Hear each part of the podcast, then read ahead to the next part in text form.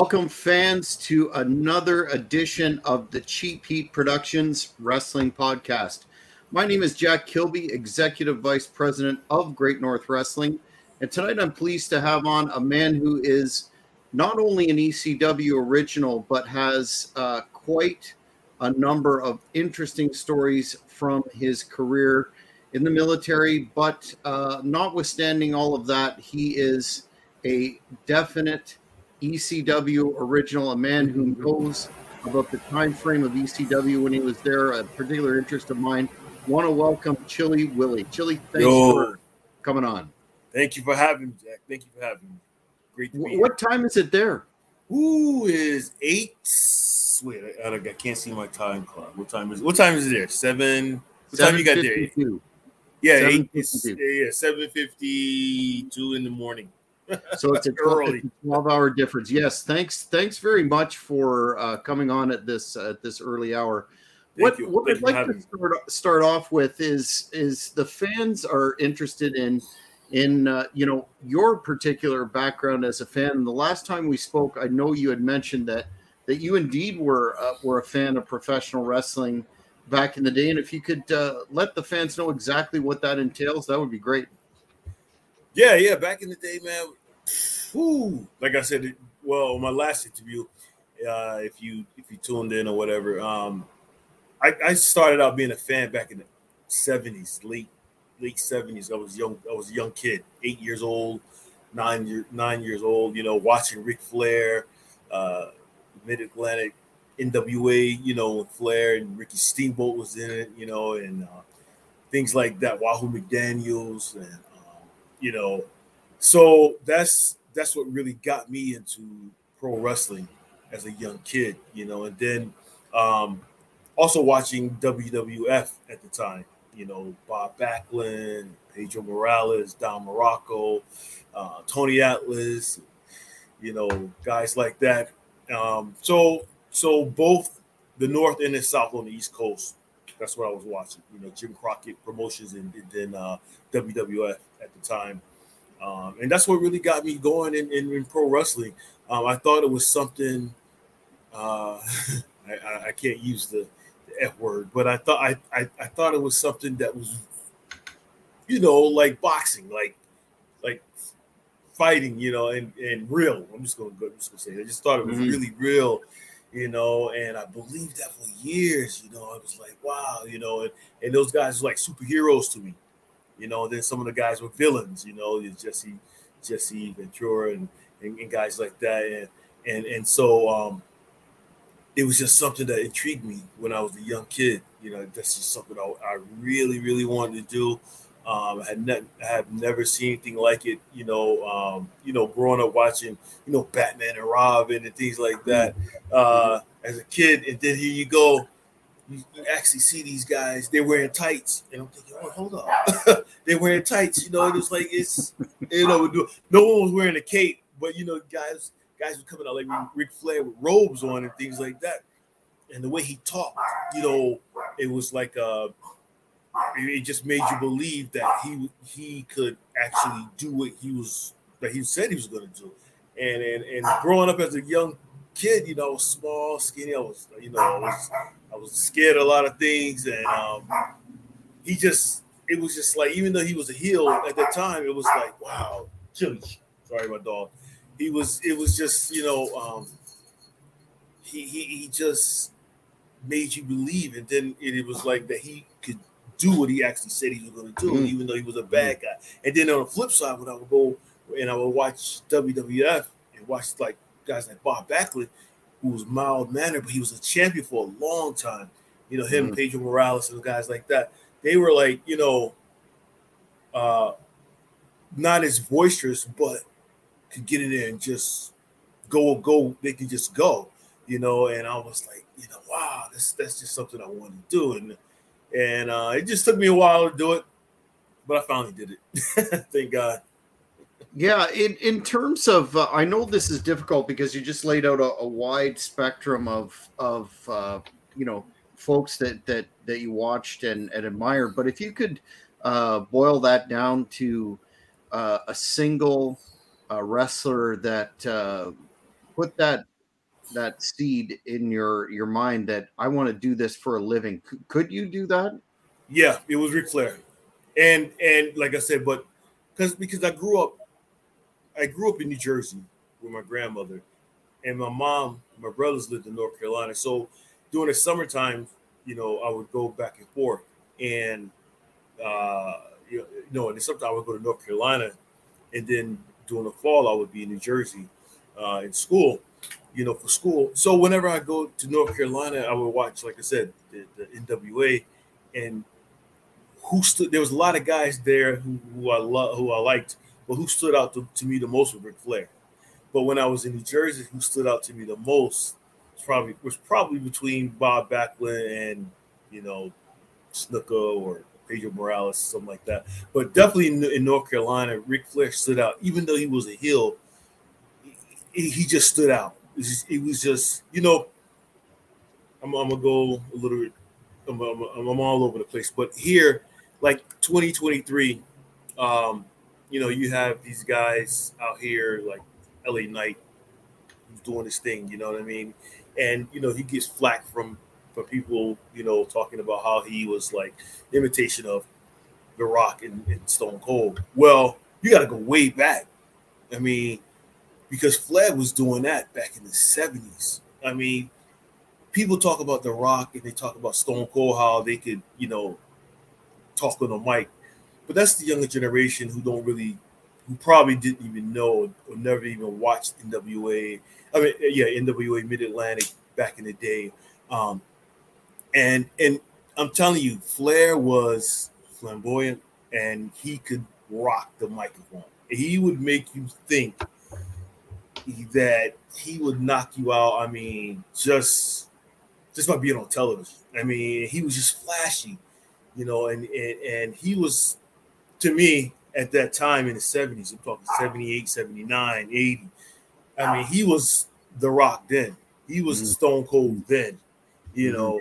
Um, not even Hogan, not even Hogan when he came in the game could could talk like that. You know what I mean? Hogan, yeah, he had the, but Flair was like, if you saw him in a bar and he, the, the way he talked would be like, that's how he would talk in a bar before he mm-hmm. got drunk or he well, he got drunk. So it, it it was just I was just like mesmerized, you know, as a kid because he he, he kind of talked to you like almost like a, a, a, a if your father was gonna tell you he's gonna whoop your behind, that's how Flair would talk.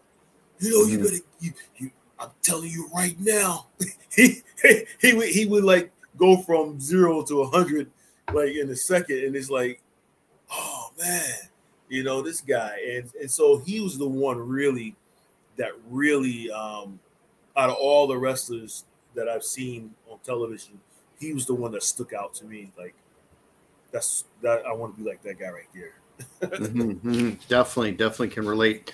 Uh, in terms of his um, last match last year, what what were your thoughts on uh, that? Um, that uh, well, I'm not I'm not going to say the the performance because um, that that I think was um, you know universally agreed that it was it was unfortunate, but the fact that that uh, he chose to have a quote mm-hmm. unquote last match at such a, an advanced age and physical uh, state? Well, I didn't really see it. Um, I heard about it or whatever. Um, you know, wrestling. This is uh, it's a drug to us. You know what I mean? Once you get in it, it, it is literally like a drug. You cannot stop doing it. You know what I mean? You don't want to stop. Um, even if, if even if the you know promotions or promoter has been bad to you or whatever, you just want to get in there, perform in front of the crowd. You want that's it, it, once it gets in your blood, man. I'm telling you, it's like it's just like being on the drug. So I can understand his his motivation for, for wanting to do it and keep wanting to do it. Um, you know, I thought the the match that he had with Shawn Michaels should have been his last. Mm. You know what I mean? That mm. to me was it. That was done. Mm. You know, but like I said, once you're if you're a wrestler, you, you would not unless you're a wrestler really in the ring and doing it, you would never really know how it feels to, to just keep going, you know. Um, and so yeah, he probably should have stopped a long time ago, but I understand. You know, for being being a champion and being on top for as long as he's been, bro, that that guy, I mean, I don't know him personally. I don't know what he's like outside the ring or anything like that. Um, but you cannot you cannot just set things down or just stop doing what you're doing or being on top that long. Like I said, we're talking 1978 when I first started seeing him wrestle. Um, I don't know mm. exactly the day he started wrestling, but I know it was in the 70s. So 72, I think. Yeah, yeah. So you, I mean, come on, that's a long time to be working, brother, and and and and still be on top. In in a sense, he's been on top every everywhere he's been. Ric Flair has been on top, and so um, yeah, it's kind of hard to be, you know, to, to, sit down. It's like being a king, I guess. You know, you it's kind of hard to just, you know, give up your throne. but he should have done it. Like I said, he should have done it when he when he wrestled Shawn Michaels. That was it, you know. But you know, it is what it is. So, so you you you had this uh, very solid uh, background as a fan. You you had the you know the benefit of, of seeing the the major promotions at the time. You you make the decision to pursue wrestling, but you you you were in athletic pursuits uh, prior to that and doing some some actual um, legitimate fighting, et cetera, et cetera. Mm. What what uh, was the the I would say the if if you could talk about your training process and how that uh, how that came about, what what would you say would be the most um, you know I'm not going to say interesting, but engaging part of your training that would stand out to say how it's done today at the performance center, or to to take an example. You mean as a, a as a shoot fighter or just pro wrestler? For for wrestling. Ah, um. Well, like I was trained by by C.W. Anderson, and then there's another guy who also helped train me, uh, Gary Simone. So it was a wasn't long. It wasn't a long process going into training. Um, my my actual first time I stepped in the ring was in Paulsboro, New Jersey, uh, at the at the Monster Factory, uh, and that was like on a tryout basis. That one night, I got in the ring for like 15 minutes. That was it. But it wasn't until I went to the the, the, the power plant in '96 to try it out for those three days but then when I got to actually train with C.W. Anderson, um, the training, it was, it, I mean, it was hard. It was it was hard training, the bumping, um, learning the ins and outs of, of, of you know um, the strikes, you know, uh, because you have to learn those. Um, there's mm. those you, you just don't go in and just start knocking jokers out. You know what I mean? Then you're known as being stiff, which I was known as being stiff a little bit. um, it was just I, I don't know. It was just something that um, you know I was a bouncer for a long time before I started wrestling. Um, I had gotten some fights, but not a lot. Not a lot of fights, you know. But it, it was just it was learning that that part of it is hard. It's, it's kind of hard, you know, and making it look like you know it's, it's a real thing that you're supposed to do. Um, because I, I always say, man, wrestlers, wrestlers, we we we we are like fighting clowns. You know what I mean? Um, I had to say that. You know, we're not really doing this like the real UFC or boxing like that because we got to go back out the next night and do the same thing over and over again. Um, there are some of us that can actually legitimately fight, and then there's some of us that can't. You know what I mean? But when you see us perform, um, we're all supposed to look like we can go.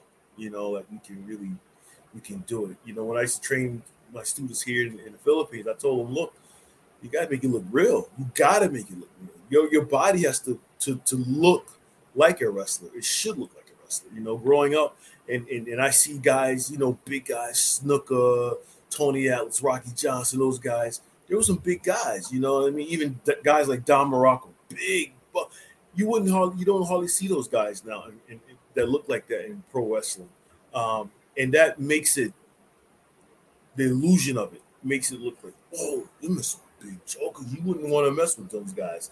You know what I mean? And and so the training part of it, also, you you really should know how to take a take a bump. You know what I mean? Take a headlock. Learn some some some shoot wrestling.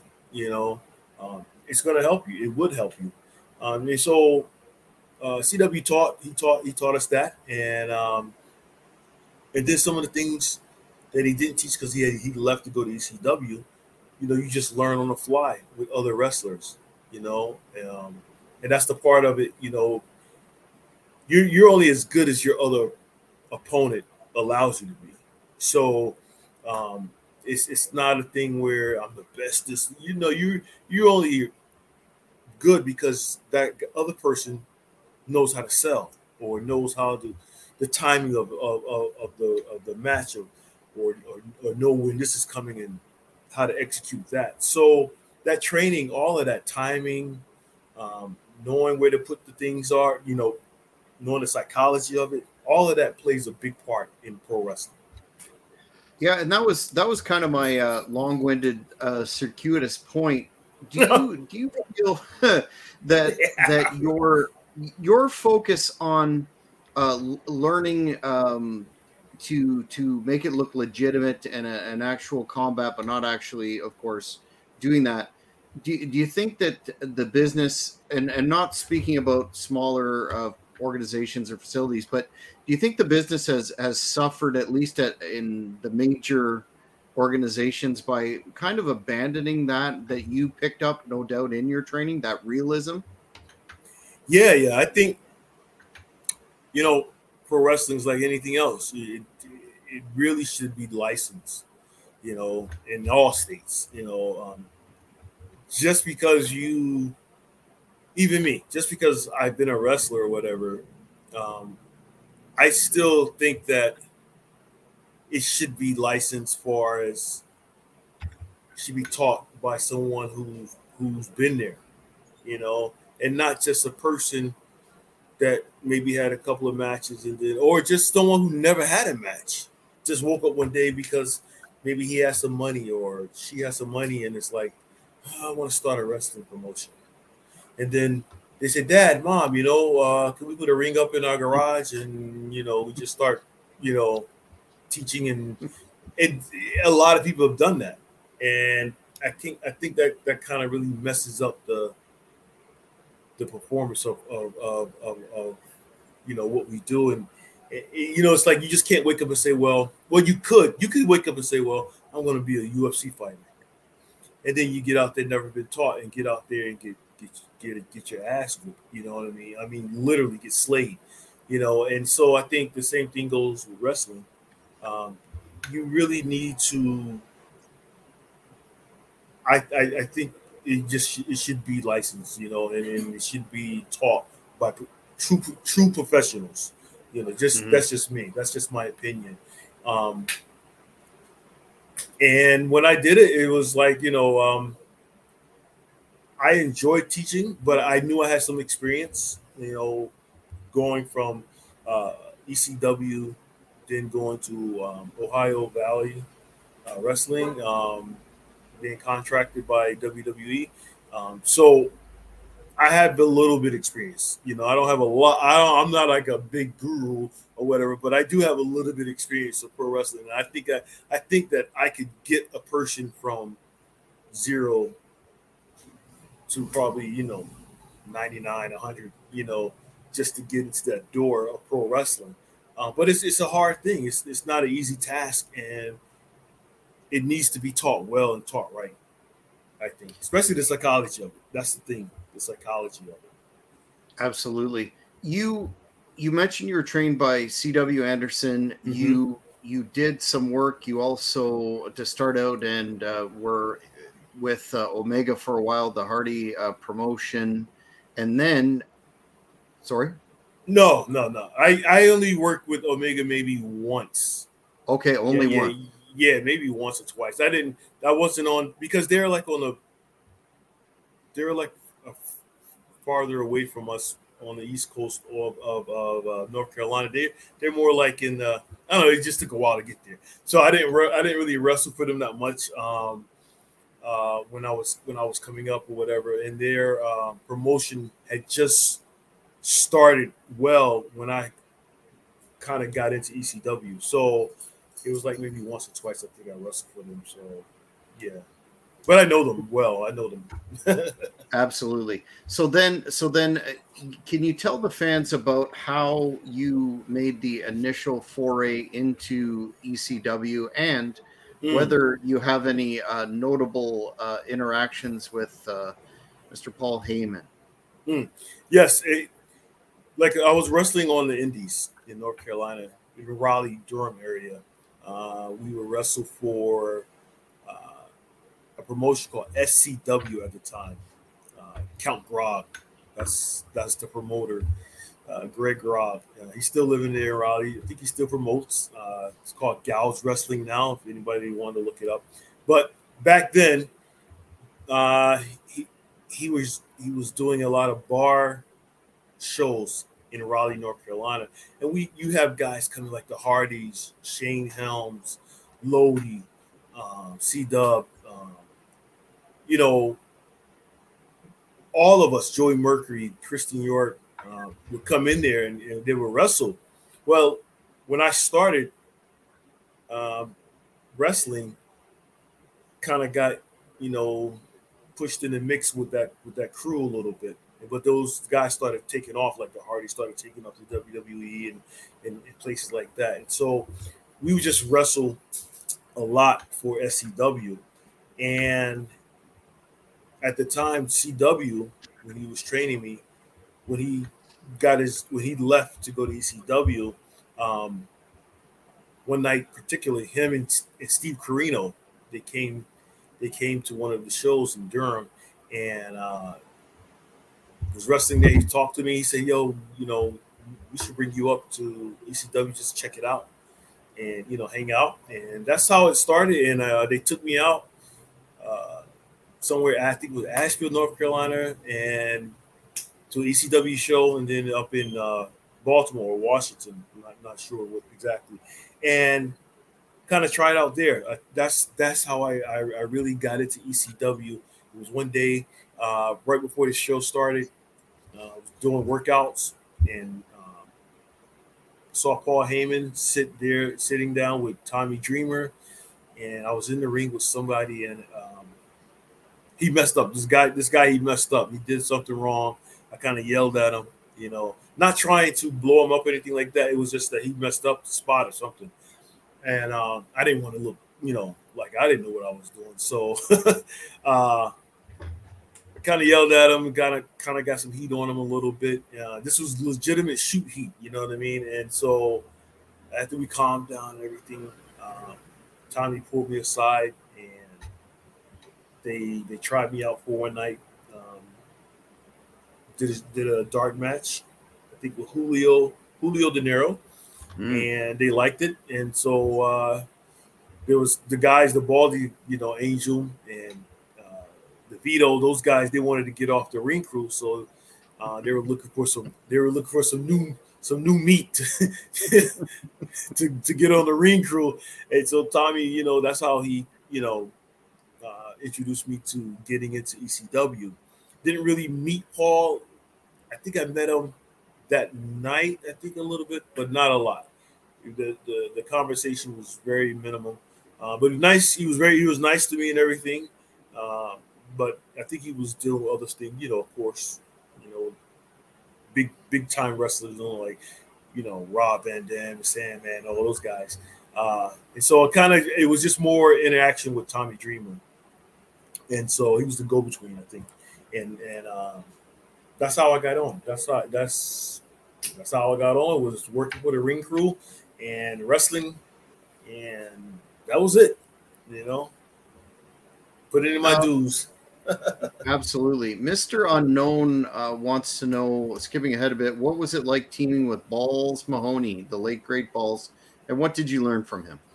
Mm, balls, man awesome, funny guy, um, good friend. Uh, I wasn't intimidated by him at all. Um, that was one thing when I went to ECW. I really wasn't intimidated by anyone. Um, New Jack kind of wasn't intimidated, but I was kind of like, but balls uh, took to me uh, when Paul put us together. Um, I don't know exactly when the exact day or night that he put us together, um, but uh, he he was just a fun guy in and out the ring. You know, more so out the ring, he was really like a big teddy bear kid, kid like guy. You know, in the ring, uh, he knew his stuff. Uh, he knew where things needed to go. Um, I knew how to. I learned how to swing a chair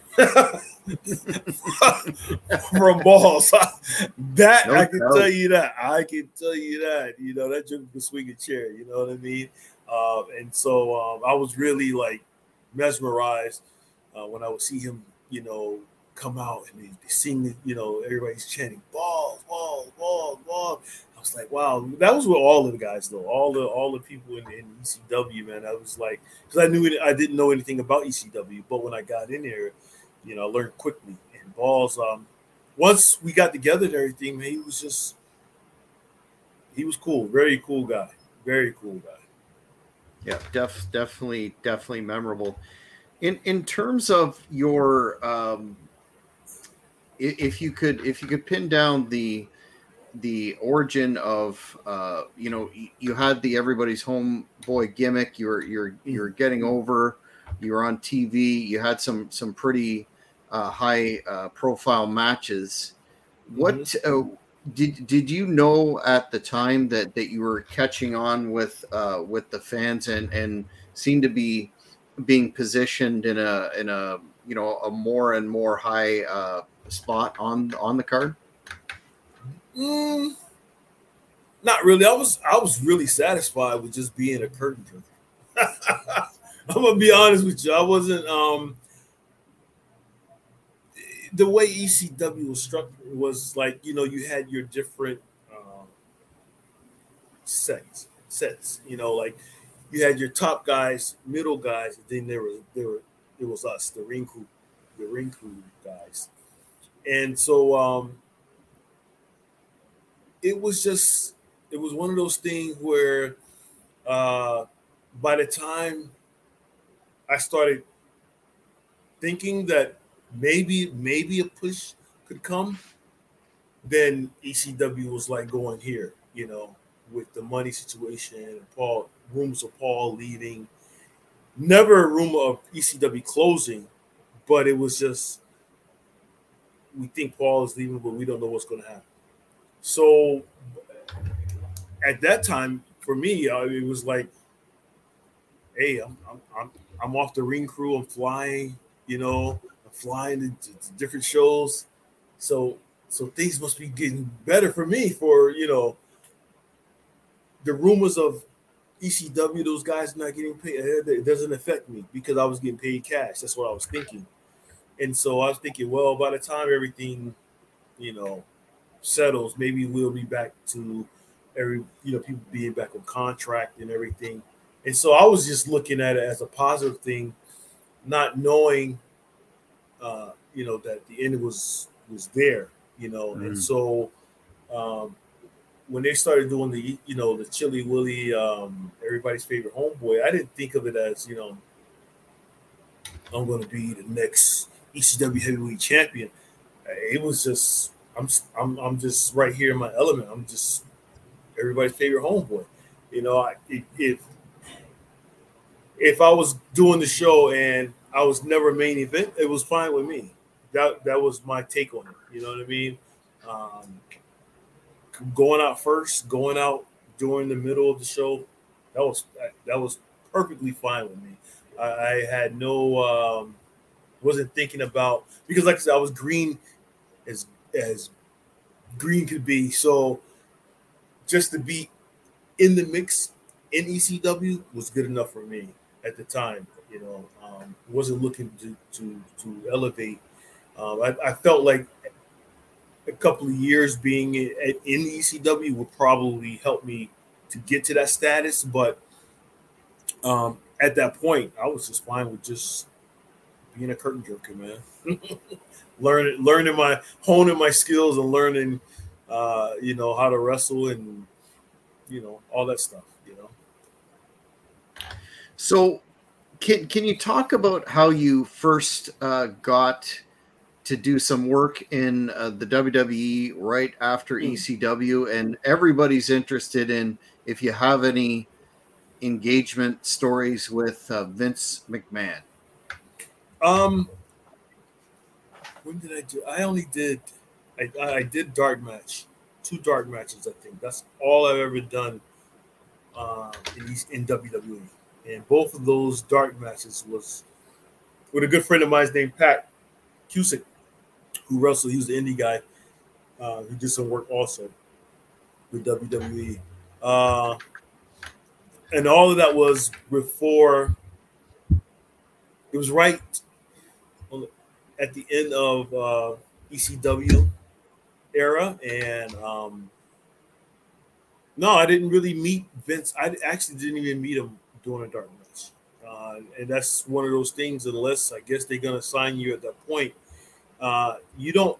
You go up, you do maybe someone like I think Kevin Kelly at the time. He was in charge of something, but he's the one. He was the one who got me into do the dark matches, and um, when you go into the arena that during the day, you go in like maybe 1, 12 o'clock during the day, you have a, a section. They have talent, you know, and then they have like the indie talent rooms in the back where you put your your, your, your gear. And so uh, once you put your gear down, then you go straight to catering. And in catering is where you meet everyone, or that's where everyone comes together, you know, to eat, you know, because you got to be there one o'clock or something like that, 12 o'clock. Um, and so all your stars come in, everyone. Maybe even Vince may come in.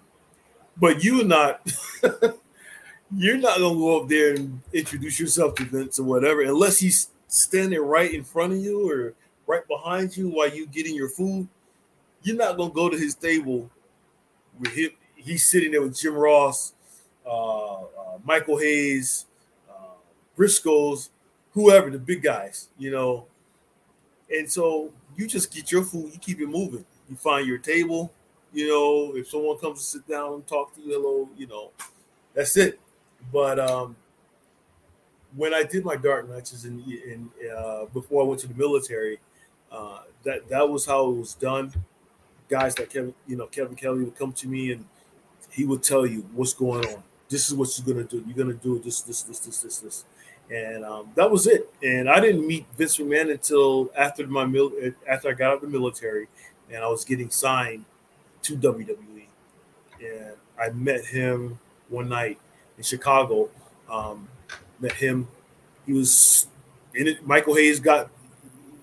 I got to the arena. Michael Hayes escorted me to the room I think it was Michael Hayes or either John Laurinaitis, one of those two, uh, escorted me to the the office of Vince McMahon. He was eating sandwich, sitting there chilling, had his legs crossed, and I'm sitting there thinking, "Whoa, this is Vince McMahon." I, I was marking out. You know what I mean? Out of all the people in the arena, I'm marking out because this is a billion dollar guy. You know, you sitting there talking to a billion dollar guy. I'm like, yo, you know. And I watched this guy ever since I was a kid, you know, him first being a commentator, and now he's the owner. I'm like, dang, you know. And so uh, I'm sitting down talking to him, eating the sandwich, and he was like, you know, thanking me for you know my service in the military, and uh, telling me how he, you know, glad that I'm there and they want to put me in. You know, I think Paul Heyman was there because Paul was really the one who got me. Um, in in the WWE when I got out of the military, and so he was just saying, "Yo, we go, we want you to get your body right," because I had a military body, you know, not not muscular, you know, um, but not out of shape neither. You know what I mean? But you know, when you sit there and, and talking to Vince man, you know, he's he knows what he's seeing right right in front of you, and he's telling you, you know, in, in so many ways get your body right. mm-hmm. Get your body right. You know what I mean? No matter what, get your body right. So, and um, Did That you get it, the you know? Did you get the impression he was referring to, like, get your body right? In other words, get on the gas. No doubt. Definitely get on the gas. You know what I mean? Because I was, I think I was in the military. I, was, I went in at 250. I came out around 240 ish, something like that. But you know, with all the running and rucking and you know being in war, you know, you don't have time to really. You, you we work out, but it's not like you know crazy. Um, more more running and stuff like that. So anyway, yeah, he was like, yeah, he want he said, get your body right for television. That's exactly Mhm. word. That was exact words. And so I kind of I knew I knew what he was talking about. And so uh, maybe a couple weeks later, um, they they sent me Prichard sent me a, uh contract. I signed the contract and I went to OVW. And once I got to OVW, you know, that's where you get your medicine. that's where you get your medicine. You know what I mean? So, yeah, that that's that's how they like it. You know, that's how he liked it. You know, and um, that was it. Did- You know, Did you find that surprising, given the fact that you know he had gone through that uh, that steroid scandal and Doctor Zahorian, and ba- basically it sounds like uh, the script never really changed. He never came right, right out and said, you know, you need some Winstrol or test or whatever. But that was the uh, th- that's the code, like get your body right or blah blah blah. yeah, he didn't say exactly. You, you like I said, you had to read between the lines. Um, Mm. and and the thing was, it wasn't like they they just usher that stuff into you. You know I mean? You have to pay for it yourself. You know I mean? You it's your responsibility to do you didn't have to do it if you didn't want to. Um but if you want to make that that that type of money, uh, you have to look a certain way because that's what Mhm. you liked. You know what I mean? And um, you know, they're not gonna tell you we want we we advocate this, we advocate that, but they're not gonna deny it neither. You know what I mean? So it's it's it's sports entertainment. You you gotta get out there, you gotta sell action figures. You know, you can't sell no t-shirts, action figures with you know pot bellies and, and things like that. You know, unless you're Yokozuna, God bless his soul. But you know, it's it's that's just what they wanted. You know, that's what they're looking for. Um, and and then speaking on that, you know, it's it's different now how the wrestlers look versus back when I was growing up watching wrestling. You Yeah. know, when I was growing up watching wrestling, those guys looked like all of them looked like they were pushing 250, 260. You know, Mhm. now it's like you got you get guys in there 160, 180. You Mhm. know, one one uh, under 100, under 200 pounds. You know, um, and so the times have changed when it comes to pro wrestling. Um, when, it, when in the sides, you know what I mean. So um, I don't know if it's good or bad. I just knew that when I was growing up, that's what got me also into wrestling. Big bohemian, you know, Dino Bravo style, you know, um, Ivan Putski, you know, those guys Jack, just all of them Jack, big, you know. Mhm. Um, and so now it's like everyone's looking like, you know, I don't know, not everyone, but a lot of them looking like models and things like that. And it's like they look like Gap models and things, and, Mm. you know, which is not bad. It's not, it's not a bad thing. It's just how wrestling has changed and and the dynamics of wrestling has changed. And, and so you you see a guy like Kevin Owens, people think, oh, why you gotta wear a t-shirt? You know, because back in the day he wouldn't wear a t-shirt. They just Mhm. he just go in as KO, you know, big, big belly, do his thing, and no one cared, you know what I mean. But now it's like if, if it's if it's not the right type of looking body, cover it up, you know what I mean. And it's like uh, that's just how wrestling. And, I, and me being a wrestler, when I wrestled, I always wanted to look like that. I always wanted to look like the guys who I seen coming up, Ricky Steamboat, you know, Flair. So I always wanted to wear tights. You know, I, I wanted my body to look right. And then if there's times when my body didn't look right, of course I'll put on a t-shirt or something like that. But that's how it was. You, you mentioned your uh, tenure in Ohio Valley Wrestling, which is, uh, you know, the topic of uh, discussion right now, given that uh, Netflix docu series. I, I don't know whether you've seen it or not, called Wrestler. No. It's uh, it focuses on the uh, the current uh, day OVW under Al Snow's tutelage, and you know the trials and tribulations of being uh, an independent organization. Just just wanted to know back when when you were in OVW, did you would you characterize it as a a positive or or negative experience for you? I I thought it was positive. You know, my head wasn't right at the time, but you know, I was in that class with Bobby Lashley, um, the Boogeyman, Death Phoenix, Julian Hall, um, you know, guys like that. Um, and so it was,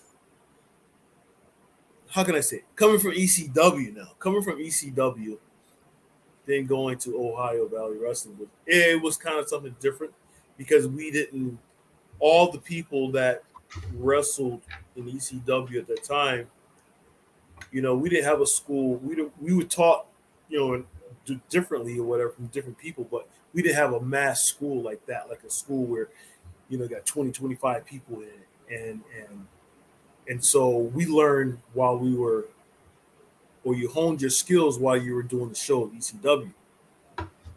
And so go when it went when I went to OVW, you know, Nova was there also um, as a student, you know, and it's like and I'm looking around like, yo, Nova used to do like main events and stuff, ECW, and you know why? I didn't understand. You know, I was like, why? Why is he here? Why is he just not on the rock? You know, television doing his thing, which he was. Um, but to to take a, guys guys from other indie promotions and put them into a school like that, school setting, like to retrain them all over again. To me, at that time it didn't make sense. It didn't make sense, you know, because I was I was coming from the military and I didn't know anything about OVW. It was something that just came up, and so I just didn't understand why guys like that would just be in a school and then have to wait and get picked to go to the to SmackDown or Raw. And uh, but now I understand because WWE have, a, have they have their own way of training and they have their own way of uh, wanting you to know certain things. You know, as not like before back in WWF when they didn't have an OVW or you know school like that. You just throw you in there.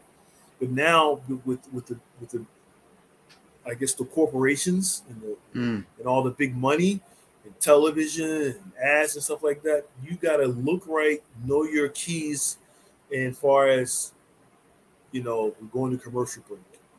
Here's mm-hmm. this, here's that, here's this, you know.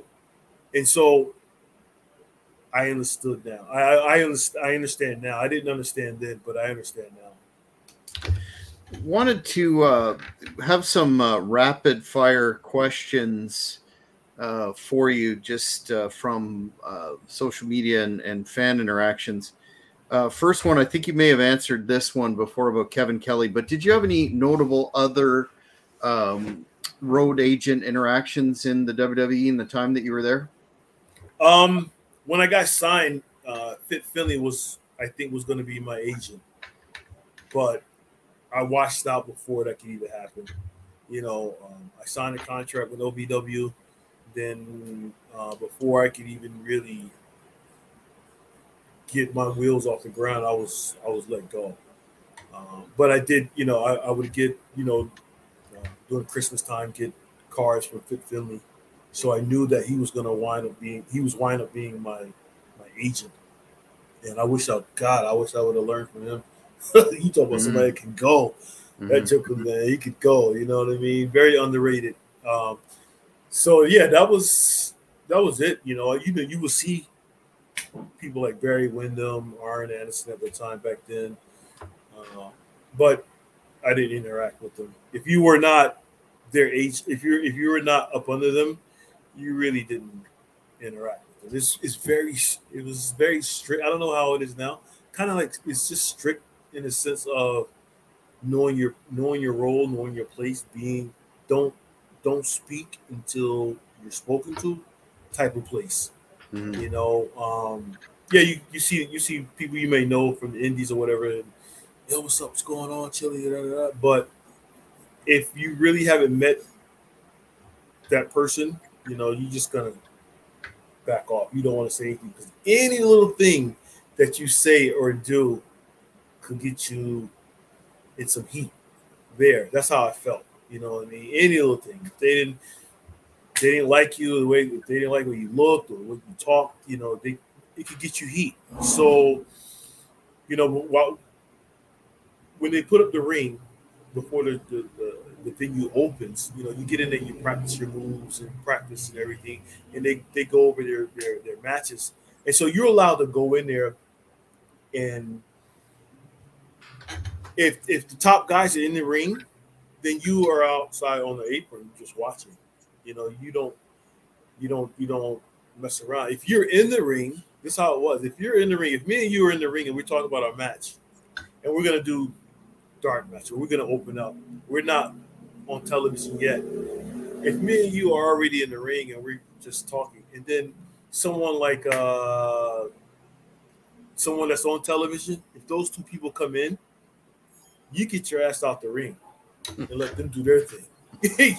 you know what I mean? That's how that's how it is. And you know, but you you know, you see guys like you know Triple H come through and Stephanie come through and you know, John Cena guys come through and you know, you can introduce yourself how you doing. I'm, I'm William Jones. You know, you don't go you don't go there. You say I'm Chilly William. I'm, I'm William Jones. You know, you say your name. You know, and everything like that. So, um, just things like that. You have to really know your know your role, like The Rock says. You really got to know your role. It is just that minute up there that mm. you you really got to know your role. And um, yeah, you don't want to be out of line in, in, in no aspect. Not want to be out of line. Yeah, nothing nothing worse than the uh, the the legendary silent heat there. You, you, you mentioned at the start of the interview that one of the uh, folks that you watched growing up that was an influence with Ricky Steamboat wanted to to mm-hmm. know uh, about your experience working with uh, Ricky Steamboat Jr. Oh, uh, you said I thought I thought you said talk about working with Ricky Steamboat himself. I've never met uh, Ricky Steamboat. Uh, I wish I had, man. He was he was, you know, he's he's one of my idols too. His son, awesome. Um, mm. We had a tag match in NWA Charlotte, and uh, I he was just a good guy. Could work, you know. Um, kind of remind you of the young Ricky Steamboat. Mm. And I never knew to this day why he didn't make it. You know what I mean? I always thought that he was a, a sure foot in WWE or anywhere, you know. And I just, I don't know what happened. You know, he had a, a, a, very serious injury. I believe it was his neck. I could oh, be wrong. Okay. Don't quote okay. me on the neck or back, and it and that was it. The doctors okay. told me you can't can't do it anymore. Uh, I was I was wondering about him because after me and uh, my tag team partner, uh, the Bounty Hunter, who's down in North Carolina, a great guy. Uh, me and him, we, we went as the uh, American Gangsters at that time. Um, actually, we had two gimmicks. We had the the, the black necks and then and then American Gangsters. But uh, yeah, we wrestled in Charlotte there, and uh, man, we we we we worked with um, Steve O Jr. And we were both like, man, we were impressed with him, you know, guy, good guy, man, very quiet, very nice, um, very nice guy. Even in the back, man, he was just very nice, respectful, you know. And um, I was marking out because he was Ricky Steamboat's son. I was like, this is the closest yeah. thing I get to Ricky Steamboat, you know what I mean? Mm-hmm. And mm-hmm. so um, it's just one of those things you never know what can happen in your life, you know me growing up watching Ricky Steamboat against Ric Flair, and then some what I don't know, thirty something, forty years later, I'm wrestling his son. I'm mm. like, what the hell, you know? so th- that was one of those things, man. That you know, I was marking out really because of his dad, you know. So, but he was he was a good guy. Yeah, for sure. You worked with uh, Muhammad Hassan. Wanted to get your thoughts mm. on that on that very controversial gimmick. No, no, no, no, I didn't work with them.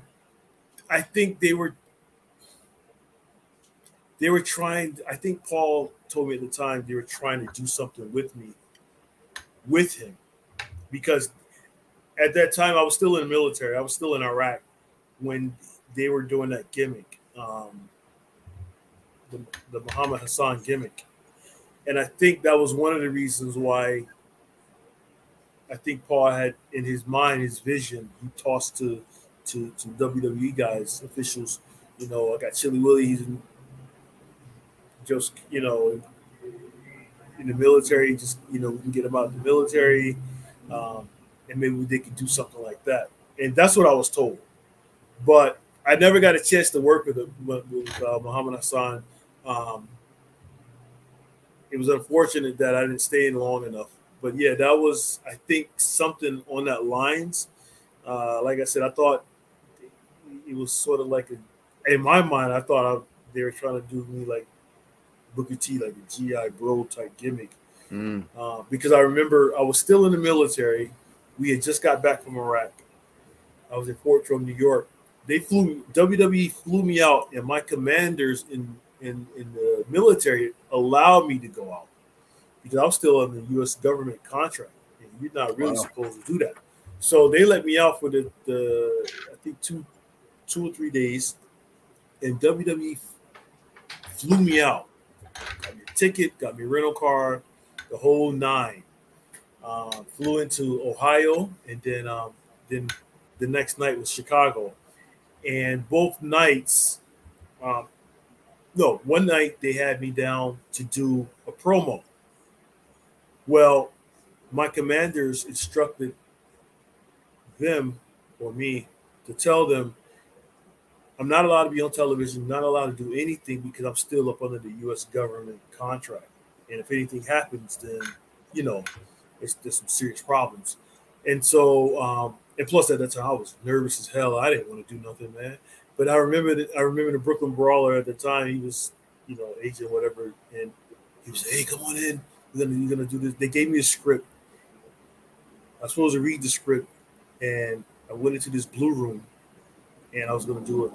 I was gonna do a promo, and I remember Coach at the time. What's his name? Uh, Coach. Uh, I forget his last name. You know, Jonathan Coachman. John. Yes, yes, yes, yes. He was there, and he was like, "Yo, brother." He said, "Brother, you got this. You can do this. You can do this." And they wanted me to read the script about something about something about military and and, and and then I remember Sergeant meeting Sergeant Slaughter. I was I was really marking out, really marking out. I was like John and so he was right next to me, and he was talking to me. He was like, "Ah, so you were in the military, huh?"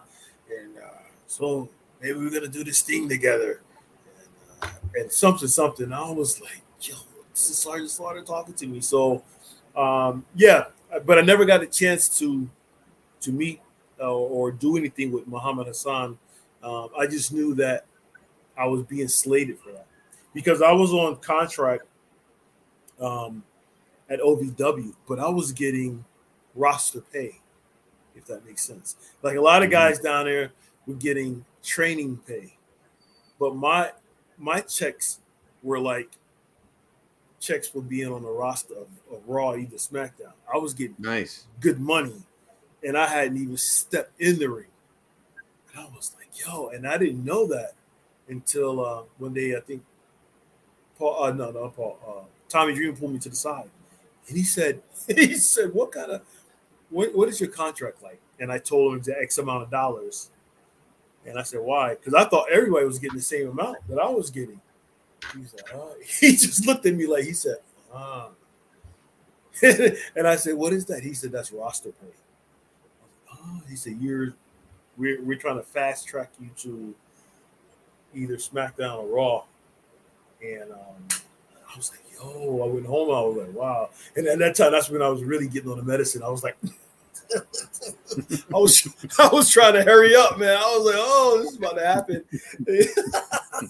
you talking about good vitamins? I was taking good vitamins then, boy. I was, you know, and so, um, yeah, my, my pay was at that point uh, but yeah, I like I said, I washed up because I remember the the day that I did a promo in the military uniform or whatever, and I didn't like it. And I told Paul Heyman, I said, I don't like this gimmick. You know, I don't know if you guys are gonna call me Chilly Willy, William Jones. What are you gonna call me? You know, and they didn't really know. And so the next couple of days, that's when I got a call from John Laurinaitis. He said, "Yo, Chilly, you know Vince doesn't really like your promo. I think you need some more work. How about going down to Puerto Rico?" And at that time, I, I said, hmm, "Puerto Rico? I'm not going down there." As I just got home from Iraq, because I, I went straight from Iraq. I didn't even get time. I didn't even give myself time to uh, compress, decompress. I went straight from Iraq, dropped my wife off at in North Carolina one day. The next day, got back in my car and went to Louisville. So I'm still in military mode, you know what I mean? And um, when they told me that, I was like, "No, nah, I just go home. I just go back to North Carolina, you know." But they were gonna try to work with me and, and send me to, to Puerto Rico for a while to see what happened there. But I was like, "No, nah, I'm going home." mm-hmm. You you worked with uh, Johnny uh, Nitro, the man Morrison. The man had all the the uh, the tools uh, to be a world champion. Do you, do you have any idea why he never uh, reached that uh, particular pinnacle? Who's this? Johnny who? Johnny John Swinger? Morrison, Johnny Nitro.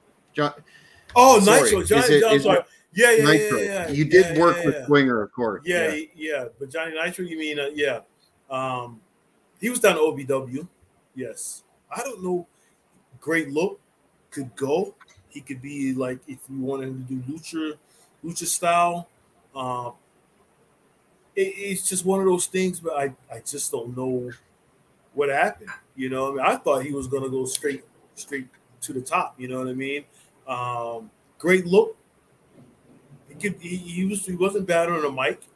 You know, um, you got to understand in, in the viewers. They have to understand that in in this business, it's like any other business some people get jealous, I think, of certain individuals. Johnny to me had it all, man. You know, why he's not, you know, why haven't he been champion, you know, beats me. But if Miz, and I'm not knocking the Miz, because Miz can work and Miz can put people over and make, you know, but so could Johnny. You know, John John Morrison was great, man. He was good. You know, um, I don't know why they didn't give him a chance. You know, um, same thing with with Damien Sandow. You remember um, what's his real name? Yep, I forgot his name. Real nice to me. When when he did that that that gimmick and they got him over, I thought, you know, hey, Aaron, Aaron, I think that's his name, Aaron. Aaron I, Steven. Yes, Aaron Steven. I thought maybe, man, they're gonna keep him. They're gonna, you know, keep him and and do something, give him a push. But for some reason, like I said, man, if they don't like you or some people are intimidated by you, you're not going nowhere. You're not going nowhere. So, you know, people look at it and they say, well, why didn't uh, someone like Lacey Evans get get a push, you know, get the thing that she wanted? Um, and she was military, she was former military.